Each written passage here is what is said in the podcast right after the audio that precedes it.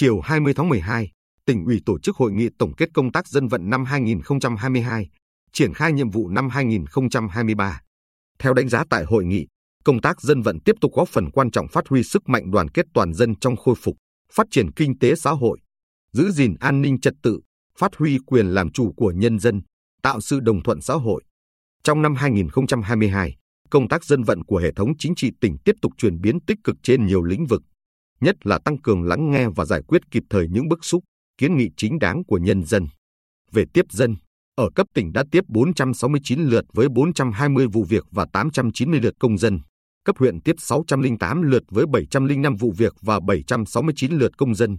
Cấp xã tiếp 1.118 lượt với 964 vụ việc và 1.256 lượt công dân. Về đối thoại trực tiếp giữa người đứng đầu cấp ủy đảng,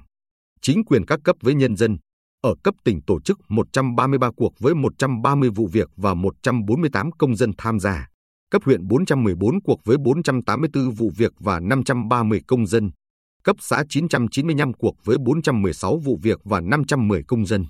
Bên cạnh đó là đẩy mạnh thực hiện cải cách hành chính và thực hiện quy chế dân chủ ở cơ sở, phát huy quyền làm chủ của nhân dân, phát huy vai trò công tác dân vận trong công tác quy hoạch, thực hiện các công trình, dự án trên địa bàn. Bà Bùi Hoàng Linh, Phó Giám đốc Sở Nội vụ, cho biết các cơ quan nhà nước và chính quyền các cấp đã chú trọng phát huy dân chủ trong hoạt động, tập trung cải cách thủ tục hành chính gắn với ứng dụng công nghệ thông tin, giải quyết kịp thời đơn thư khiếu nại, tố cáo, kiến nghị, phản ánh của nhân dân tỷ lệ giải quyết đạt trên 90%. Phong cách, lề lối làm việc, đạo đức công vụ của đội ngũ cán bộ, công chức, viên chức của tỉnh đã có nhiều chuyển biến tích cực với phương thức hoạt động gần dân, sát với cơ sở. Bên cạnh đó, mặt trận Tổ quốc, các tổ chức chính trị xã hội tiếp tục đổi mới nội dung, phương thức hoạt động theo hướng sát cơ sở, hội viên, đoàn viên, các phong trào, cuộc vận động từng bước đi vào chiều sâu. Theo Phó Bí thư tỉnh đoàn Phạm Hồng Hiệp, tỉnh đoàn có trang fanpage tuổi trẻ Bình Định trên mạng xã hội Facebook, 18 trong số 20 đoàn cấp huyện, 355 trong số 433 cơ sở đoàn có thành lập fanpage riêng. Ban Thường vụ tỉnh đoàn chỉ đạo các cấp bộ đoàn thông qua hệ thống trang mạng xã hội này thường xuyên đăng tải các thông tin tích cực, gương người tốt việc tốt để kịp thời định hướng tư tưởng và dư luận trong thanh niên. Đáng chú ý, các cấp ủy đảng tiếp tục chỉ đạo đẩy mạnh thực hiện phong trào thi đua dân vận khéo trên các lĩnh vực, gắn với đẩy mạnh học tập và làm theo tư tưởng, đạo đức, phong cách Hồ Chí Minh và các phong trào, cuộc vận động của các ngành, địa phương phát động, thu hút đông đảo mọi người tham gia. Tiêu biểu như thị xã Hoài Nhơn năm 2022 đã triển khai thực hiện 306 mô hình dân vận khéo, trong đó có 85 mô hình tiêu biểu mang lại hiệu quả trên nhiều lĩnh vực. Ông Lê Tự Hồng, Phó Bí thư Thường trực Thị ủy Hoài Nhơn, chia sẻ quá trình lãnh đạo, chỉ đạo công tác dân vận, triển khai thực hiện phong trào thi đua dân vận khéo phải bám sát nhiệm vụ chính trị của từng địa phương, cơ quan, đơn vị, xuất phát từ nhu cầu chính đáng của người dân và thực tiễn đặt ra.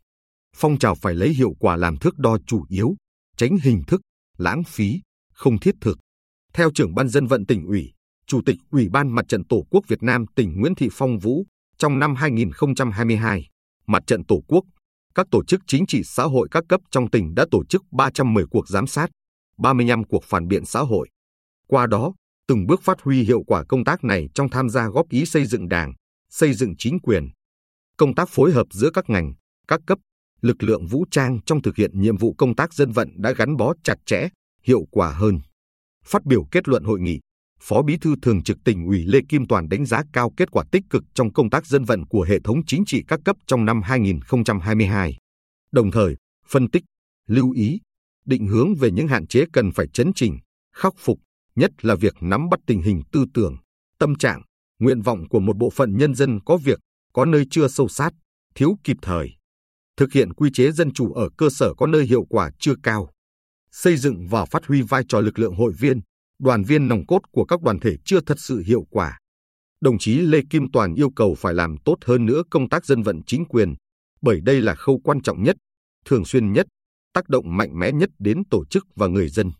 Phải tiếp tục cải cách mạnh thủ tục hành chính, kịp thời gặp gỡ, tổ chức đối thoại với người dân, doanh nghiệp để tháo gỡ khó khăn. Cần phải coi tổ chức và người dân là đối tượng phục vụ chứ không phải đối tượng quản lý, để chuyển tư duy từ bộ máy hành chính quản lý sang bộ máy hành chính phục vụ kiến tạo. Theo đồng chí Lê Kim Toàn, muốn làm tốt công tác dân vận, cấp ủy tổ chức đảng và người đứng đầu các cấp Các cơ quan trong hệ thống chính trị phải có trách nhiệm làm dân vận, chứ không phải chỉ có ban dân vận, mặt trận và các đoàn thể thực hiện. Mỗi cán bộ, đảng viên cũng phải là tấm gương trong công tác dân vận. Đây là điều trên hết, trước hết. Đồng chí Lê Kim Toàn nhấn mạnh, tôi tin rằng, với những nhận thức sâu sắc về công tác dân vận và kết quả đã đạt được, kinh nghiệm sẵn có, nâng cao hơn nữa trách nhiệm thì công tác dân vận của Đảng bộ tỉnh năm 2023 sẽ đạt được những kết quả mới tích cực hơn, góp phần quan trọng hơn đối với sự phát triển của tỉnh nhà.